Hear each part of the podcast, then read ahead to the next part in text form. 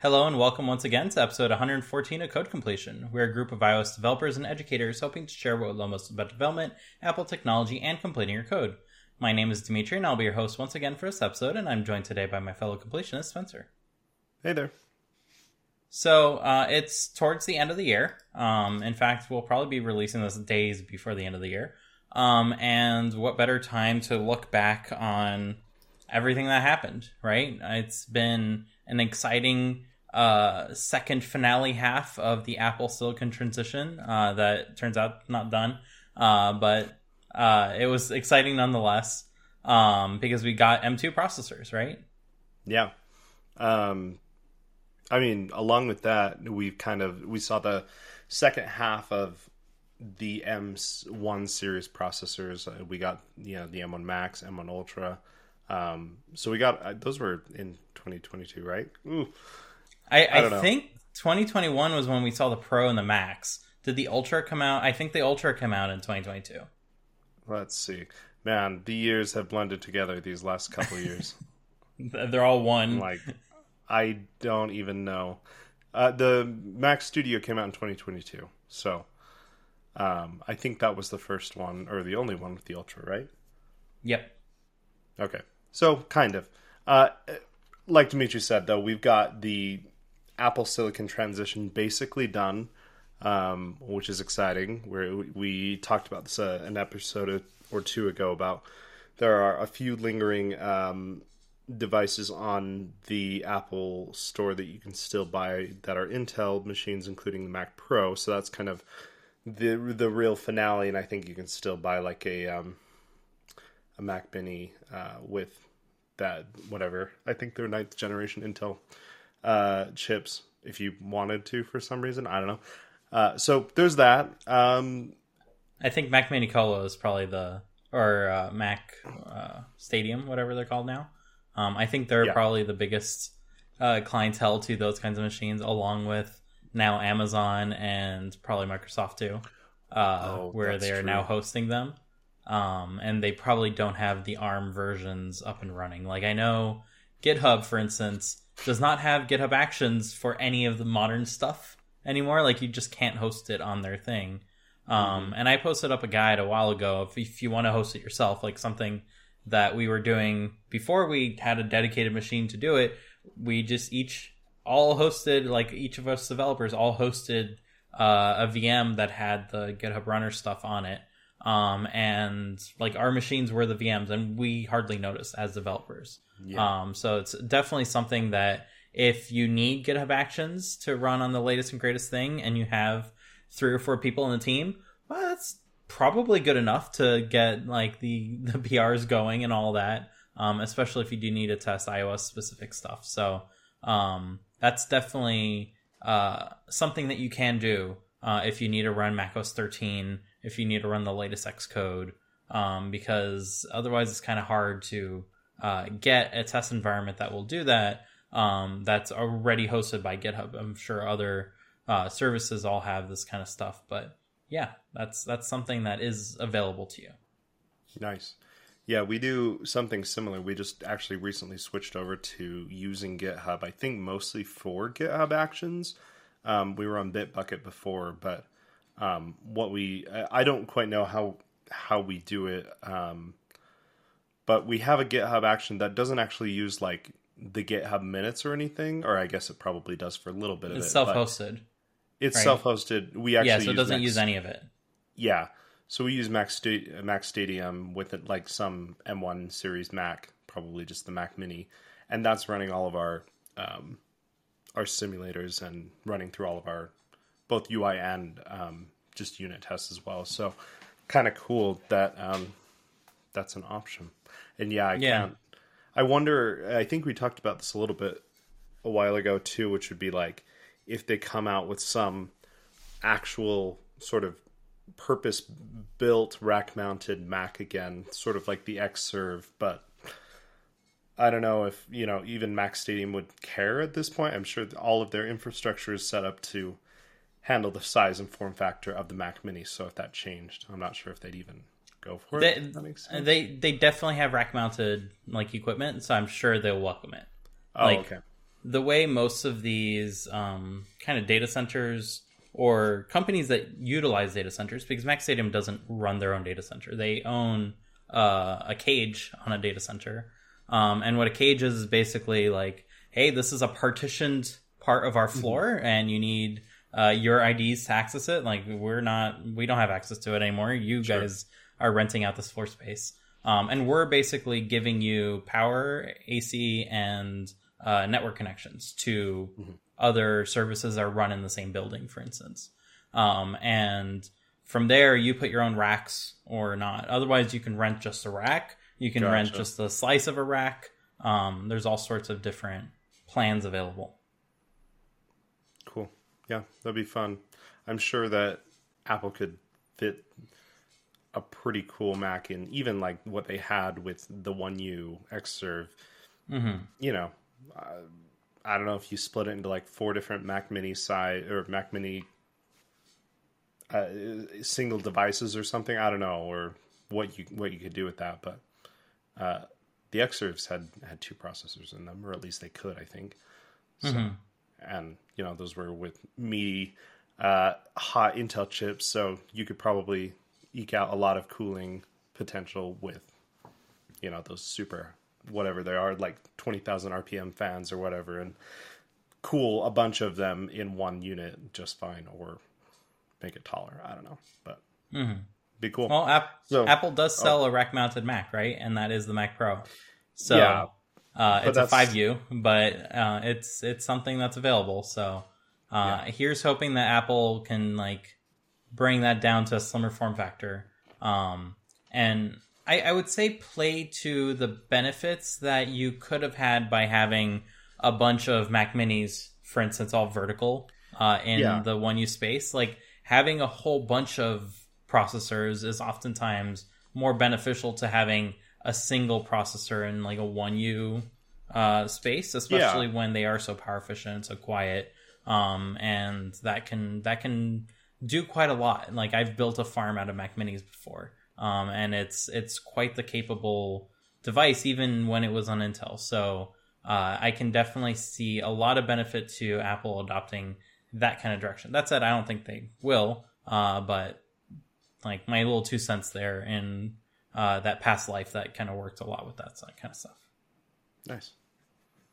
So let's see what else happened this year. Um, I mean, as far as Swift goes, it's I don't want to necessarily say slowing down, but uh, you know, ever since we've got to Swift five, which was what like two years ago already, um, mm-hmm it's been the I guess the large updates have been a little bit slower, but um, I think things like Xcode have been getting better. I like the um, the GitHub integrations. I think that's great, or just the the Git integration with Xcode. I'll I'll use that for pretty basic stuff, and then you know jump on the terminal or tower when I need to. But that's been great. Um, I I remember when we let's see, what are we on now? We're on fourteen. I think it was thirteen when they like changed all of the file icons uh, in Xcode, and we were freaking out about it. And now it's not a big deal. So uh, it's, finally got used to it.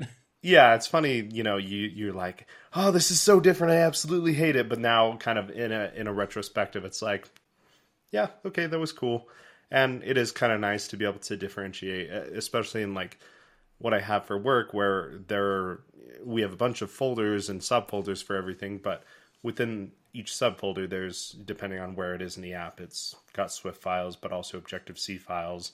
Uh, so kind of easier to navigate without having to pull over that uh, sidebar to see the file names because they can sometimes be super long. So um, tooling has been better. I, I don't really ever feel like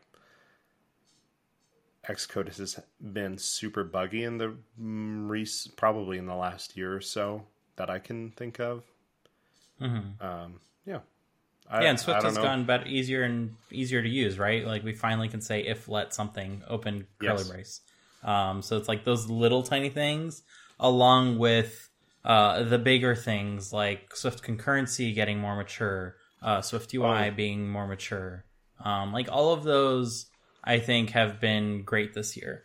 Um, and Apple is really hitting it out of the park on those basic fronts open sourcing foundation Um, yes. So I, I think there there's a lot of potential for Swift and the Swift language as a result of the actions that Apple's taking, kind of modernizing it and bringing it up to speed internally. Um, and that's really accelerating what the open source community can do with it as a result of that, right? Yeah. Uh, another huge one we talked about a few weeks ago is the on Swift.org they brought over the Swift Evolution. They made that Swift Evolution page, which makes it a lot easier to look at and kind of find um, things that are in review that are uh, going to be reviewed, things that were accepted. Excuse me. Um, so that's super nice. I always love the you know. Uh, let's see, what is it called? The Swift. Um, uh, mm, oh, just the Swift programming language guide um, on Swift.org. That's always been nice. That's been there forever. But um, yeah, I think the dedication that Apple has given alongside and kind of given um,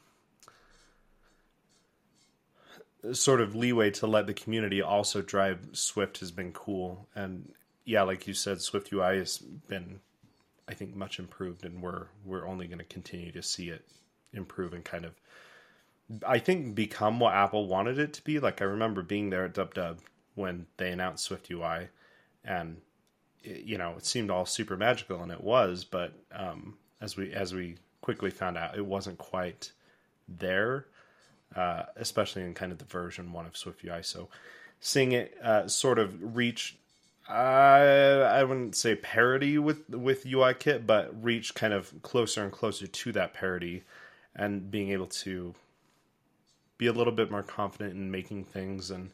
Um, like I remember teaching one of the students at um, the the job I was teaching at um, a few months ago. Like there's a map view now um, in SwiftUI, for example. You don't have to use a UI view representable and stuff. So they're kind of inching towards that goal of kind of ultimately probably replacing UIKit entirely, but we're we're getting mm-hmm. there. Yeah, it's it's definitely reached maturity, I would say. Um, you can now do pretty much anything you really wanted to do with SwiftUI at least on iOS. I would say macOS seems to be a much in a much rougher state, especially once you mm-hmm. start wanting to do like normal AppKit kind of things, which is ostensibly what SwiftUI would aim to replace.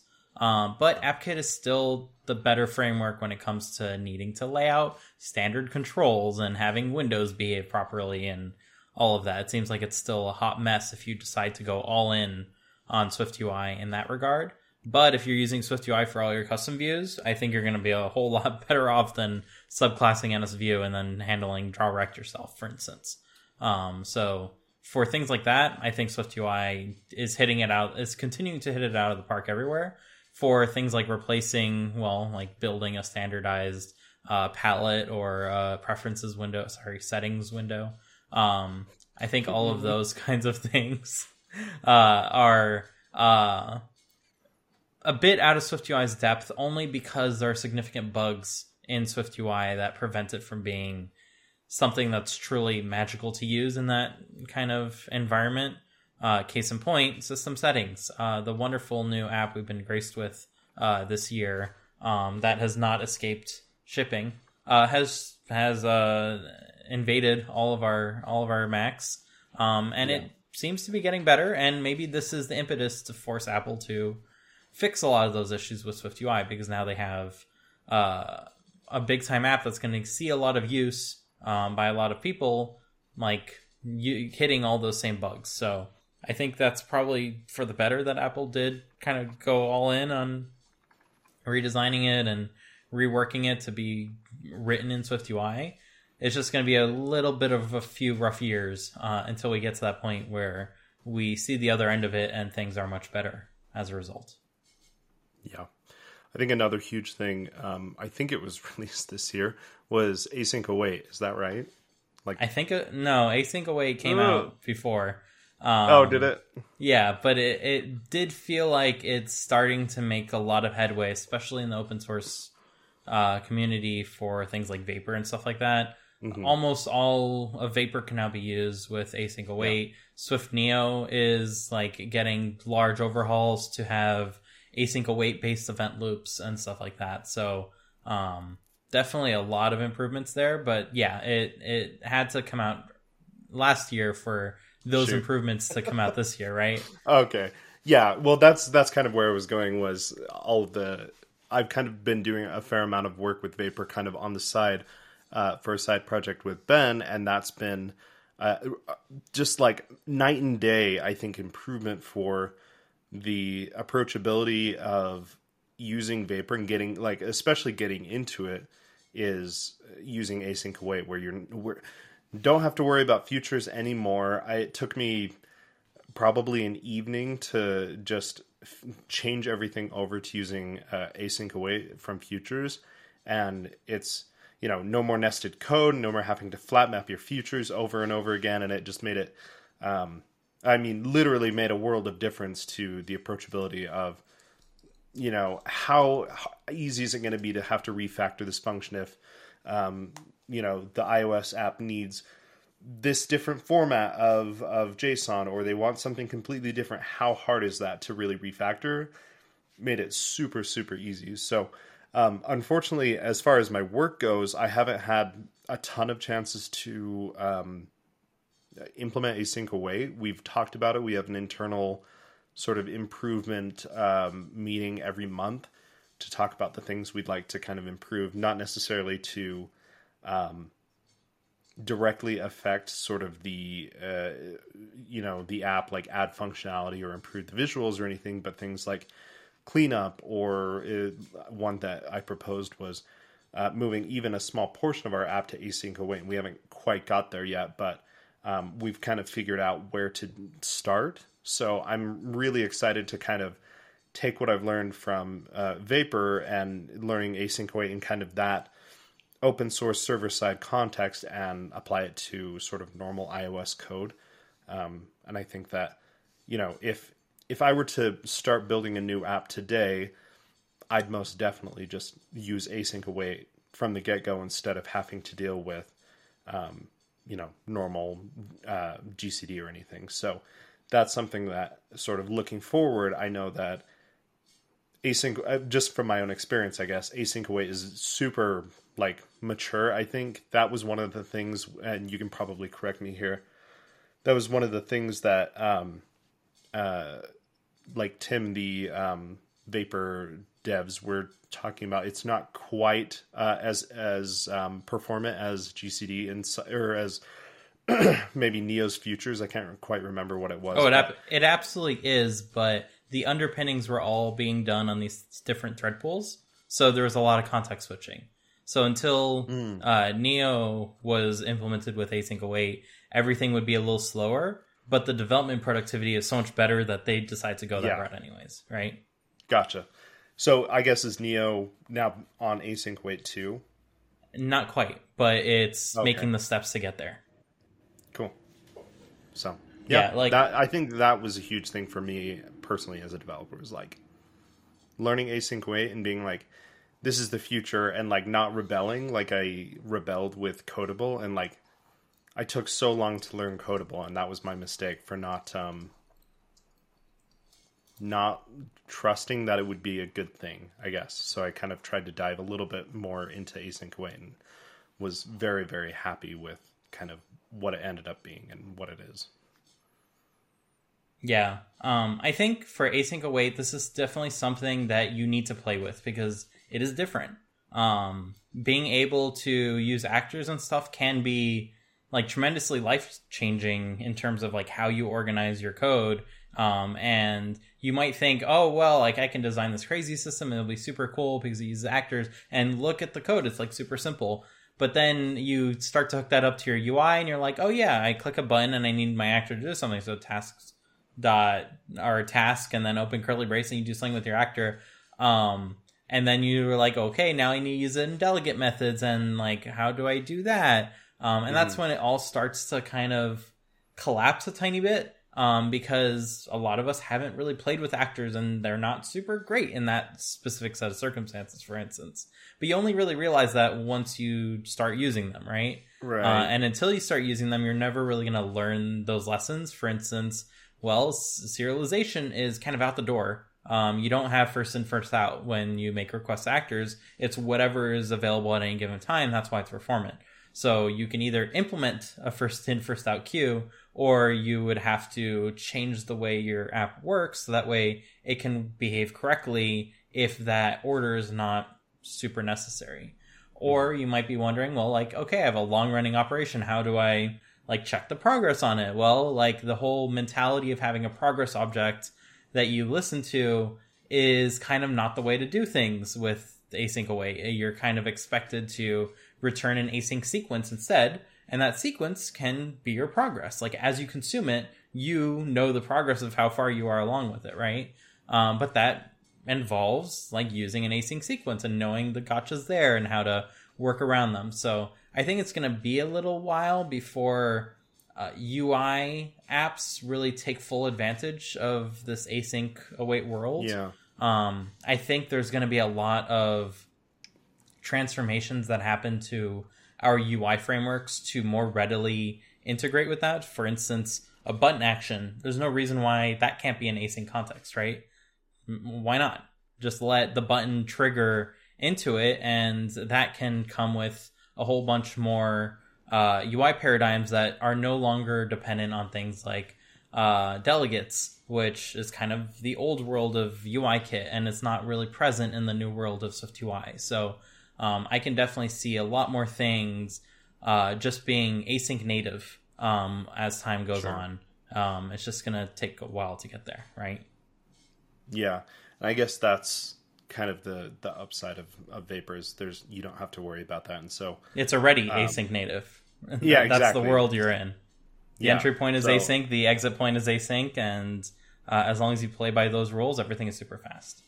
Yeah, I've almost not had to touch actors at all. I think I made one actor for like uh, some. I don't know. It's been a while since I looked at that code, but it's mostly just like marking things as async and then calling await, and that's it. So I haven't really dove into the the deeper parts of, of you know making actors and and for example using the main actor because it's just there isn't one or maybe there mm-hmm. is, but yeah, I don't use it or whatever. Anyway, it'll be fun to kind of looking forward, I guess, dive more into async await in that sense, and uh, yeah, get a, a, deeper understanding like you have. So.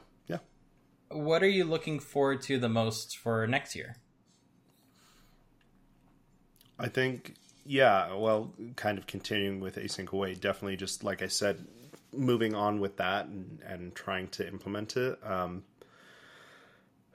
I don't know. I think I always just want to try to keep learning things, and I think a lot of that comes down to like trying to stay on top of whatever gets announced in DubDub uh, and just the changes in Swift, so I don't feel like. Uh, again, like with Codable, I don't feel like an old man. I'm like, I'm gonna stick with JSON serialization. That's the way. Um. Just trying to keep up and like, uh, yeah, I don't know. I I always feel like I want to kind of keep myself in a nice place where I'm comfortable, and I want to try to kind of push out from that and um, continue to learn things. And um, you know, at work we have uh, every uh, six months we have kind of review like bi-yearly reviews and talking about what we'd like to do and you know i'm working on this app that has so much to it, and I'm I'm scratching the surface of of everything that it does. I mean, we're doing audio processing and video processing, and we're using metal, and there's all of this stuff kind of around me peripherally that I'm not touching, and so. I think for me, I'd love to like try to learn some of that stuff, even if it's just a little bit. I mean, trying to understand how we set up uh, the timeline for our app alone is just insane, and everything that I use is just very superficial, like working on UI bugs or trying to figure out networking stuff, uh, getting stuff from Google Drive or whatever. So, um, you know, trying to dig deeper into low lower level code. Um, it's I guess for me hard to look at like when Andrew Madsen or my boss puts in a pull request and it's about synchronizing two tracks of audio and generating waveforms and stuff. It's like there's so much that I don't know. So um, I've kind of come to terms with like the imposter syndrome of like not knowing everything, and I'm just trying to like incrementally improve. I guess uh, like as a personal resolution. Mm-hmm. Um, and for me, that probably mostly takes the form of like what are the new things in Dub Dub, like I said, that I can implement um, perhaps into either my work apps or into uh, personal apps, whether it's this Vapor project or or whatever. Um, and yeah, I don't know. I uh, don't really work on my own personal apps currently because I'm just working at work, and I have this thing with Ben that kind of takes all of the time I want to work. Um, but it would probably be good to, uh, you know, work work on something. I don't know yeah, I don't know. What about you? Yeah, I th- I think I'm getting to that same point where that itch that I want to scratch the most is to work on my own like software again. Um, mm-hmm. and that's something that you can't really satisfy by working for others because there will always be like these tidal forces that bring you to different uh, places that kind of escape that need uh, that we sometimes have. So I think for me, what I'm looking for the most is probably getting back into that and finding some time where I can enjoy like working on that unique project that doesn't fulfill a business need, right? It's just something that yeah. fulfills a useful need um, or a solution that I personally need um, or something that I wanted to explore, right? Um, and I think that being able to find the time to do that is exceptionally hard. Um, but once you kind of get started, then it makes it a lot easier, right? Um, mm-hmm. And as you said, like sometimes it involves like learning new things and being on top of everything. Like this is the first year that I think I have been so overwhelmed. I did not go and explore everything that system settings has, for instance. Like mm. I have traditionally always gone into all the new apps that installed on the system and I go poking around and I say, okay, what's in this preference? Oh, got it. This is where this move, um, so and so. Uh, and that has always helped me uh, in the silliest ways, namely when people call like, "Hey, my computer's broken," uh, then you can go ahead and yeah. like give them direct, well, like open system preference. I mean system settings, uh, and then okay, on that left bar you see the like, okay, go to the third section, click on this, and I have like a mental map of all those things that I don't have for the first yeah. time, um, and that is both like liberating because it has allowed me to think of other things this year that I just haven't had a chance to think about before because my brain has obviously uh, been uh, saturated with system preferences, uh, tips and tricks that are uh, no longer needed. Um, but uh, I also had the chance to like learn completely different sets of uh, sets of skills. Like for instance, this year I learned how React works on on on the web, uh, and that's not something that I ever would have like dove into myself, right?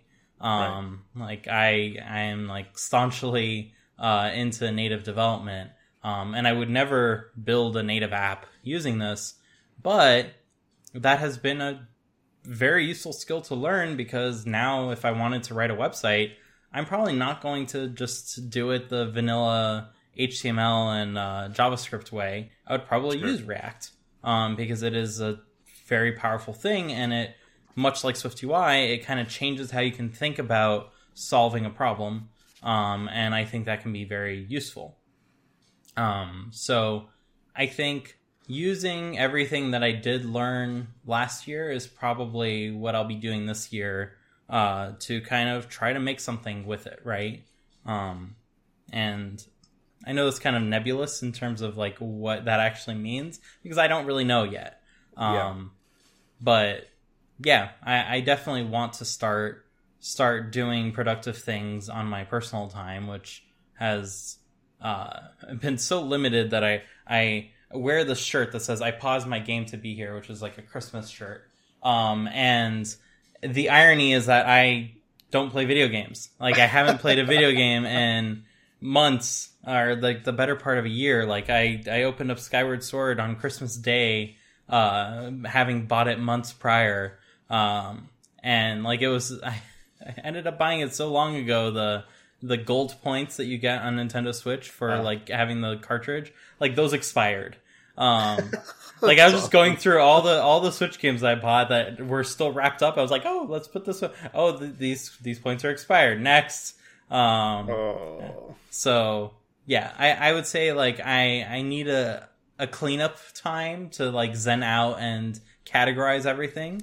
Um, mm-hmm. So I'm mm-hmm. using this end of the year to do that, and I hope to come out of that refreshed um, and encouraged to kind of build something that I want to build, right? Um, and I have like so many ideas, so many in fact that like I don't even know what I want to start with, and mm-hmm. maybe I won't start any of them as a result of that. But I want to come out feeling better, right?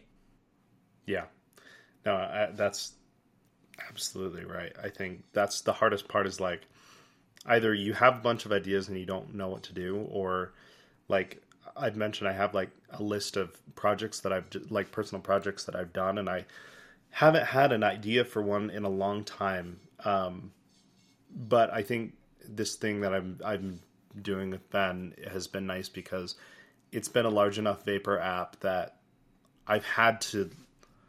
It it's more than a toy app, you know what I mean? Like I actually mm-hmm. have to put some thought into like the database and uh, all of the different endpoints that you would need and everything. Like the second largest Vapor app that I've done is like the one that controls my uh, ceiling speaker amp, and it's not anything special. So this one is quite a bit larger, um, like orders of magnitude larger, which is awesome. So that's been like fun for me. I think that's always been the thing that over the last I don't know two or three years I've been the most excited about is vapor. So having a project to work on that would let me do that and kind of explore it in a more um, wide reaching way has been really kind of fun. I, I, look forward to you know a personal app that I can do uh, with Vapor, whatever it would be. I don't really know, um, but at this point, I feel much more confident. And so like that's that's been the goal all along is just to to to try to get better. And unfortunately, that's not something I can like directly apply to like my job or anything. Mm-hmm. Uh, in most senses, the the most applicable thing is async await, but um, regardless, it's been super fun and like I'm super glad that Vapor exists because it's it's I think one of my favorite things that I've learned. Mm-hmm. And it's it's you don't end up getting the experience that you need without working on these kinds of things, right? Like unless yeah. you are building out a backend with Vapor, you're not going to learn about how to build out a backend with Vapor, right? Yeah. Like I have for the longest time always wanted to learn how to like push render instructions via metal uh, to like draw stuff on the screen. I think that would be really cool to learn, but I've never gone to the point of learning it because I've never like gone to the point of needing to use it, right? Yeah. Um, and it's it's that motivation and that push that will get you past that learning stage, which is frustrating, um, onto the track where you can be productive with something. You just need to do it um, and that's like the hardest piece of it. Um, and finding the time to do it, not neglecting other responsibilities while you're finding the time to do it, um, and like playing that whole balancing game, right? Um, if if only life were like video games where you can just like use resources freely and not not feel like uh, you are actually using uh, your actual like life energy life uh, in that process. It's like, oh yeah, my HP is down to ten, but I'll totally recover that afterwards. It's like, meanwhile, in real life, when you when your HP hits ten, you're like, oh no, uh, bad things are happening. yeah, exactly. It's like yes, I might have a savings. I ain't spending that savings to do anything. Like you, you become like terrified of that. But in a video game, it's like, oh yeah, you s- saved up all this gold or rupees or whatnot. And you just flat out use it all at once. I'll make like, more. It's all good.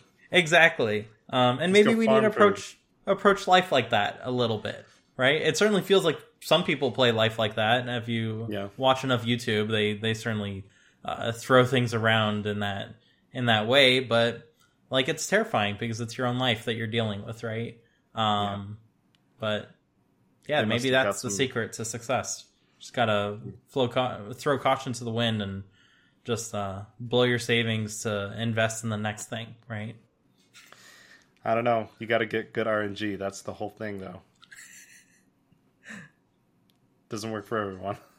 does not work for everyone. No, does not.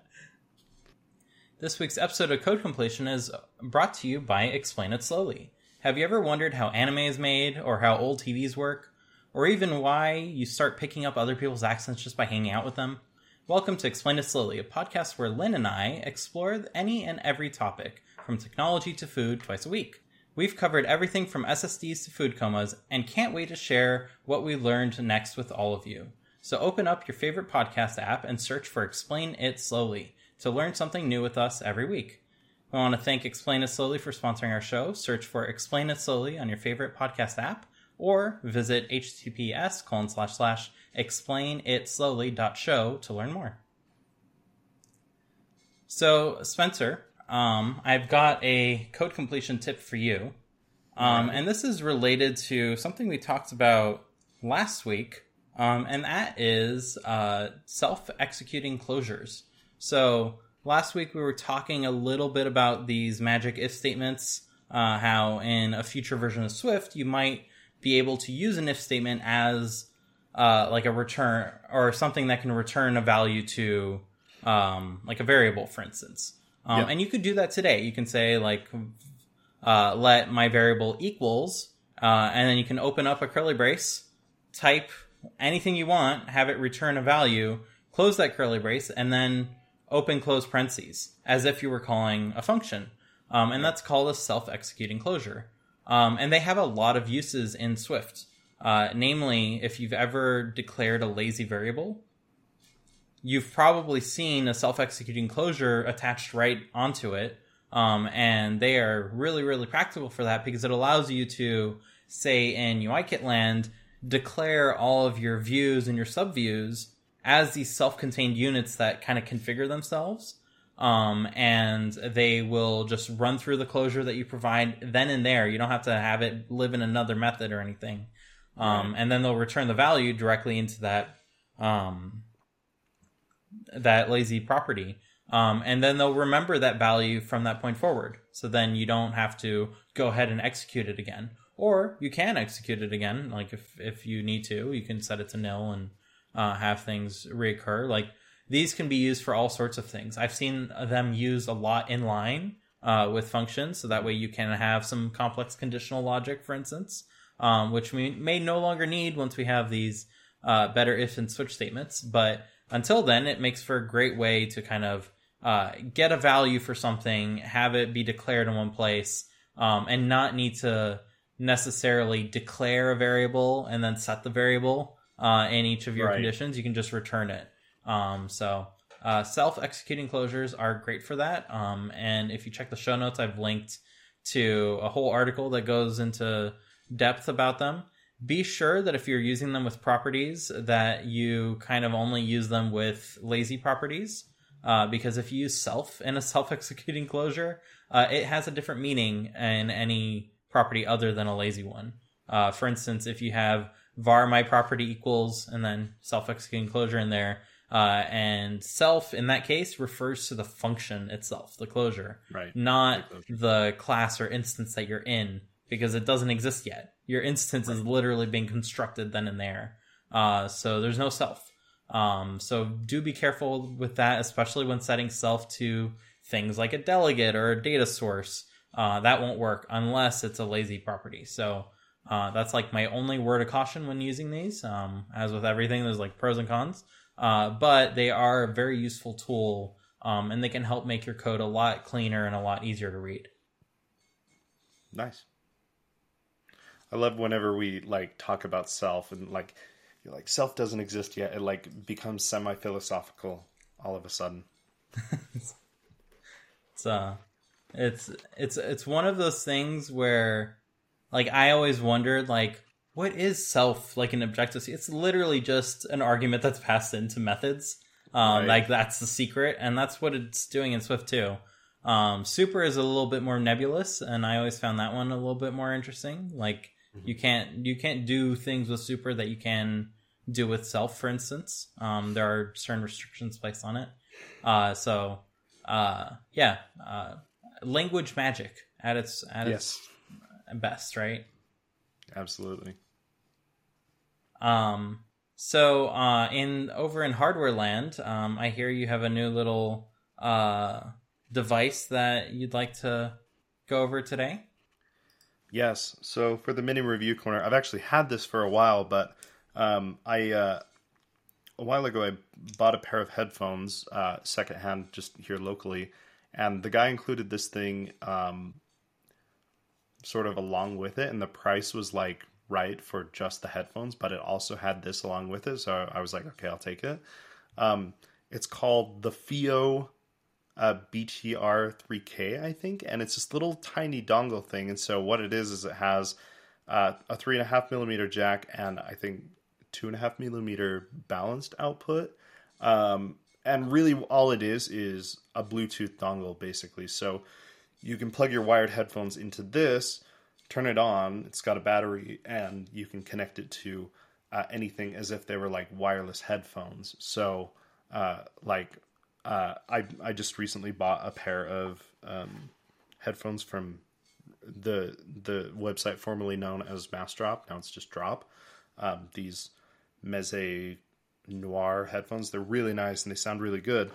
Um, and I was playing some uh, games the other day, and uh, in my bedroom, and my TV's on the other side of the room, so I plugged the the headphones into this, and then just connected my PC to this, uh, and had wireless audio, and it was super nice, just like sitting on my bed and having some really good kind of like the soundtrack for the game I was playing was good, so just kind of jamming out to that while I was playing.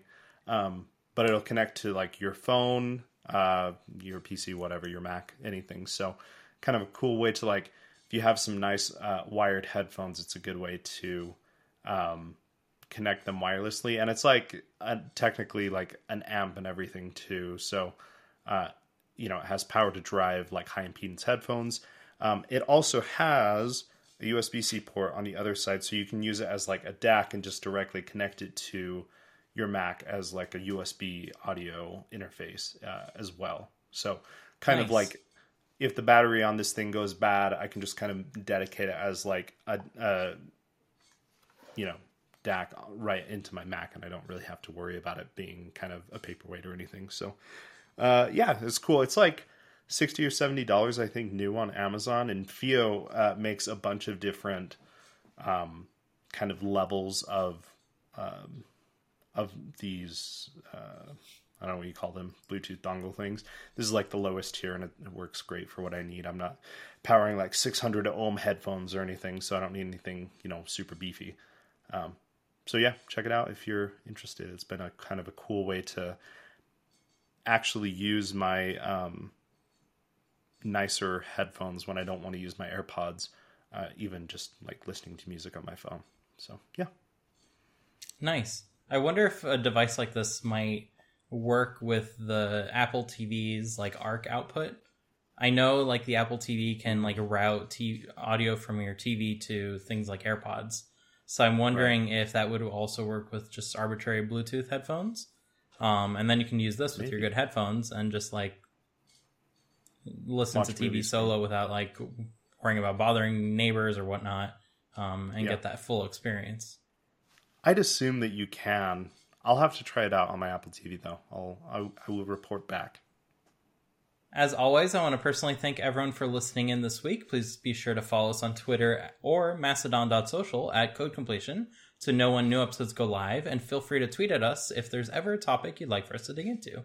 Most importantly, as a small podcast, please be sure to share this with your friends and family who are also interested in any part of the process of app development It's your support that enables us to continue doing this, and we hope to grow a healthy community around everything we discuss.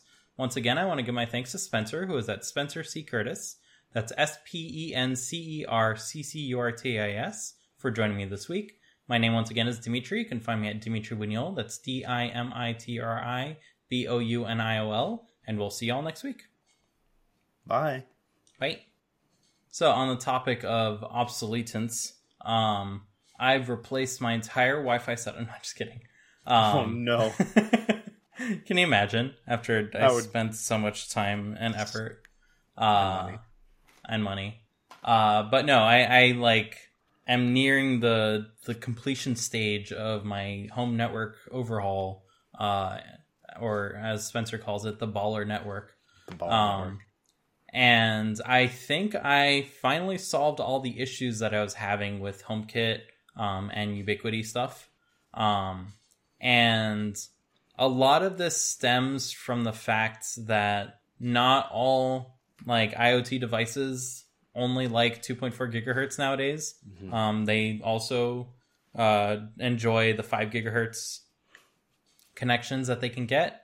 Um, so it's not like totally proper to just sequester them onto their own 2.4 band uh, network and be done with it. Um, right.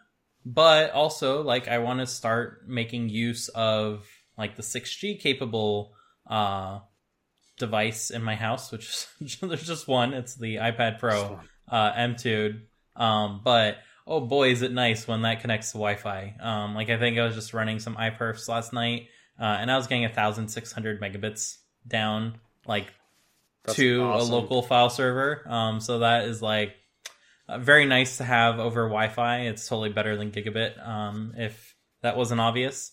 Uh, and yeah, like this is the new world that I very much look forward to uh, having more devices step into. Um, and I tweeted as such, like I can't wait for the next iPhone, the next MacBooks, uh, to have uh, some more capable uh, Wi-Fi uh, capabilities.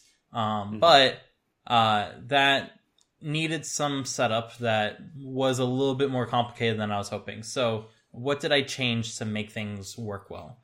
Um, notably, I noticed that I could get things working. Like I can restart all the switches in my house, for instance um, and then they would work. Uh, but then the next day, I would wake up and I'm like, well, it's time for bed. Or I would wake up, go through the day, and I would be like, well, it's time for bed.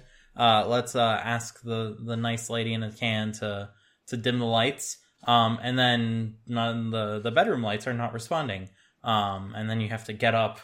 like that's that's the worst when you get used to that kind of thing working, yeah. and then you have to like get up to go to the switch, which is a few steps away, but you're like all comfy and warm yeah, it's not the best feeling, but happens.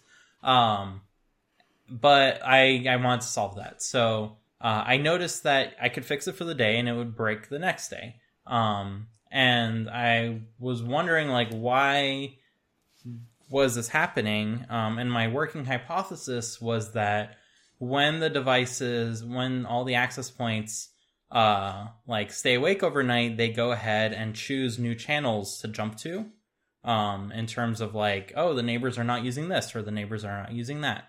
Um, and that might be one of the reasons why the stupider uh, smart devices um, were not coming along for the ride. They were basically staying on the old channel and being like, well, it's awfully quiet here. Um, and I'll just I'll just wait for my next command, and it never really came because everything went to a different channel.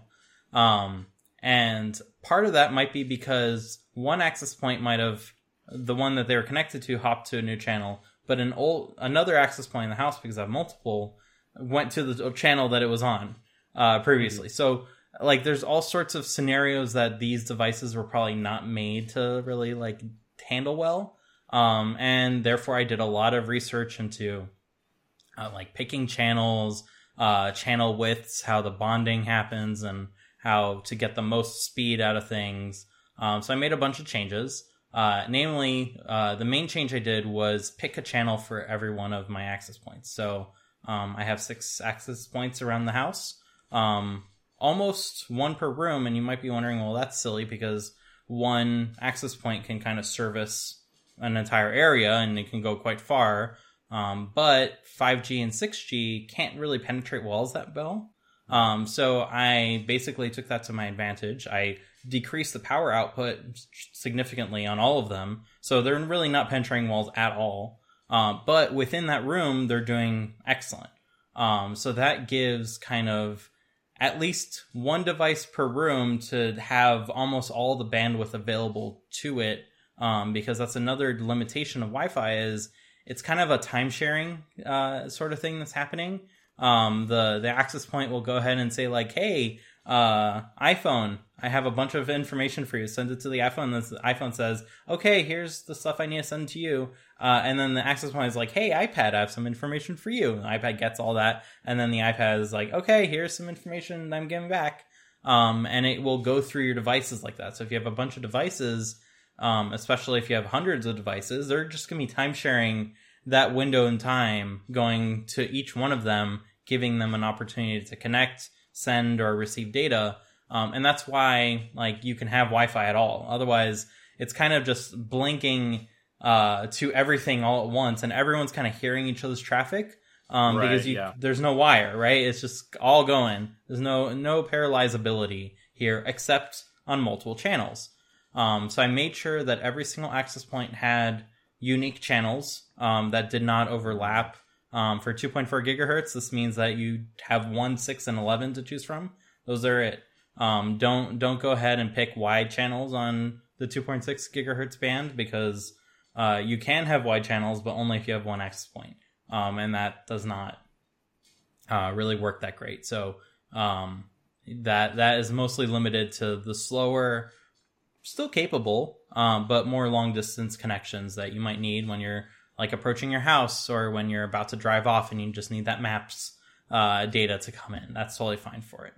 Um, for everything else, for uh, like actually connecting to the internet, that's probably going to be happening over 5G on most of your devices. Um, so I had to pick channels for that too. I originally set that to auto and things were still disconnecting on me, and that's because the light switches were connecting to 5G um, because they determined that that was a better connection for where they were in the house.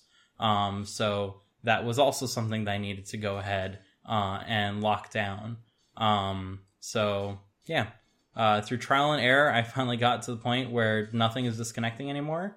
Um, I also noticed that the U6 Enterprises, which is the the access point that I have uh, above me that support 6G, um, they don't seem to support choosing channels for all of the 6G spectrum. So uh, there, it's like only the first half, which I found a little bit weird. So I'll report back when I learn more there. Um, but that's more than enough for what I need right now. So uh, that's not too big of an issue.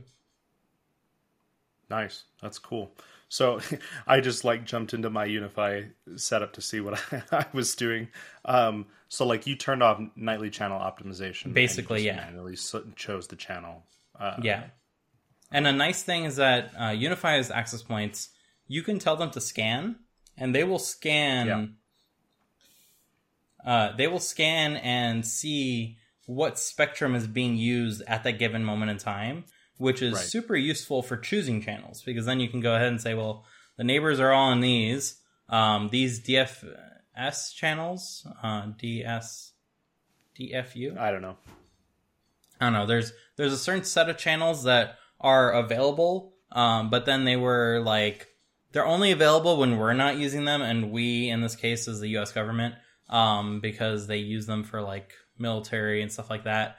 That said, I've been I read up a whole bunch because apparently they're way slower to connect to um, for roaming and stuff like that, and therefore most devices won't end up being on them. But that all changed in like 2021 and stuff like that, so they're kind of just available. Um, so if your if your devices support it, then go ahead and use it. Not all devices will support it, so I recommend only using them if you have a multi-access point setup and you wouldn't mind some older devices sticking to the older available channels. Um, and this is just on the 5 gigahertz spectrum. So it's not too big of a deal otherwise, but right. Yeah.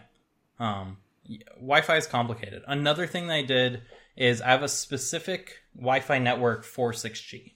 Um, people might be oh, asking, oh, okay. well, sorry.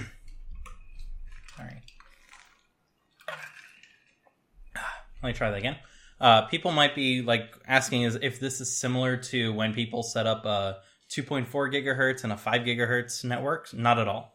So this separate 6G enabled network um, has 2.4 gigahertz and 5 gigahertz on it as well. Um, and that's actually necessary for 6G to operate properly. And your Apple devices will complain if you connect to a 6G only network that doesn't have the corresponding 5 gigahertz uh-huh. and 2.4. So the difference here is that on my regular networks everything has been connected to up until now, that's 2.4 and 5 only. And on the 6G network, that's a completely separate SSID with 2.4, 5, and 6 on it. But since I know older devices are not going to be connecting to it, this is just going to be the brand's the brand newest of devices. I went ahead and clicked all the bells and whistles um, that have come to Wi-Fi since, so like fast roaming, sure. fast authentication, um, and that's where I've been experimenting with all that stuff. So that one is WPA3 only. There's no no other way to like sign into it. Um, yeah. It's only on the latest and greatest stuff. So if you have an older device, it's not going to see that network basically as something it can ever connect to, and that's fine. Like you can have an multiple SSIDs that do different things that have different services enabled for them. So um, that's something that I did do in this uh, situation because otherwise you can't use 6G unless you're using the newest encryption standards as well. Um, so that kind of would seclude the rest of your network if you didn't do anything special for that. So if you are kind of interested in exploring a 6G network, go ahead and set up a separate SSID for it. Um, and then go ahead and turn on all the modern things um, because iPhone and iOS devices and Macs they all support all the modern things, so you're not going to have any trouble there. Internet of Tech type devices, eh, they'll probably run into trouble. Um, but as Thread becomes more and more of a thing, you'll probably need to connect them to Wi-Fi a whole lot less, anyways. Um, so that's less of a concern. Kind of a weird transitionary place we're in, I suppose, for that kind of stuff. Then. Yeah. Interesting. Cool. That's super cool. Glad you got it figured so, out. I, I we'll see for sure after like a week because who knows, right? Um, I also use this the moment in time to finally swap out the Apple TV for the newer Apple TV. Um, and of nice. course, HomeKit is like, I can't find your living room Apple TV. Your Home Hub is missing. Um, and I'm like, yes, I removed it from the Home app, and I don't know why you still think it exists. Um, so yeah. needless to say, there are still issues uh, in that capacity, but um, stability wise, it has been a whole lot better for at least a few days. So uh, that's that's been the silver lining. Nice. Yeah, let me see if it's uh, still showing that even after restarting. Yep, still showing that even after restarting. So, eh. So that's a Apple Home app special, I guess. Nice. uh, that's all I got. Cool. All right. Thanks, Bye. everyone. Bye.